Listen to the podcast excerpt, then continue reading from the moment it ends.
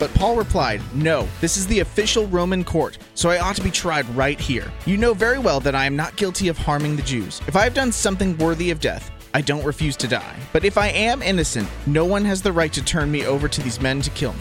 I appeal to Caesar. I'm Gavin, and that's your word on the way from Acts chapter 25, verses 10 and 11 in the New Living Translation. If you'd like to receive a new verse in your email every morning or listen to the entire passage, simply text WORD to 91979.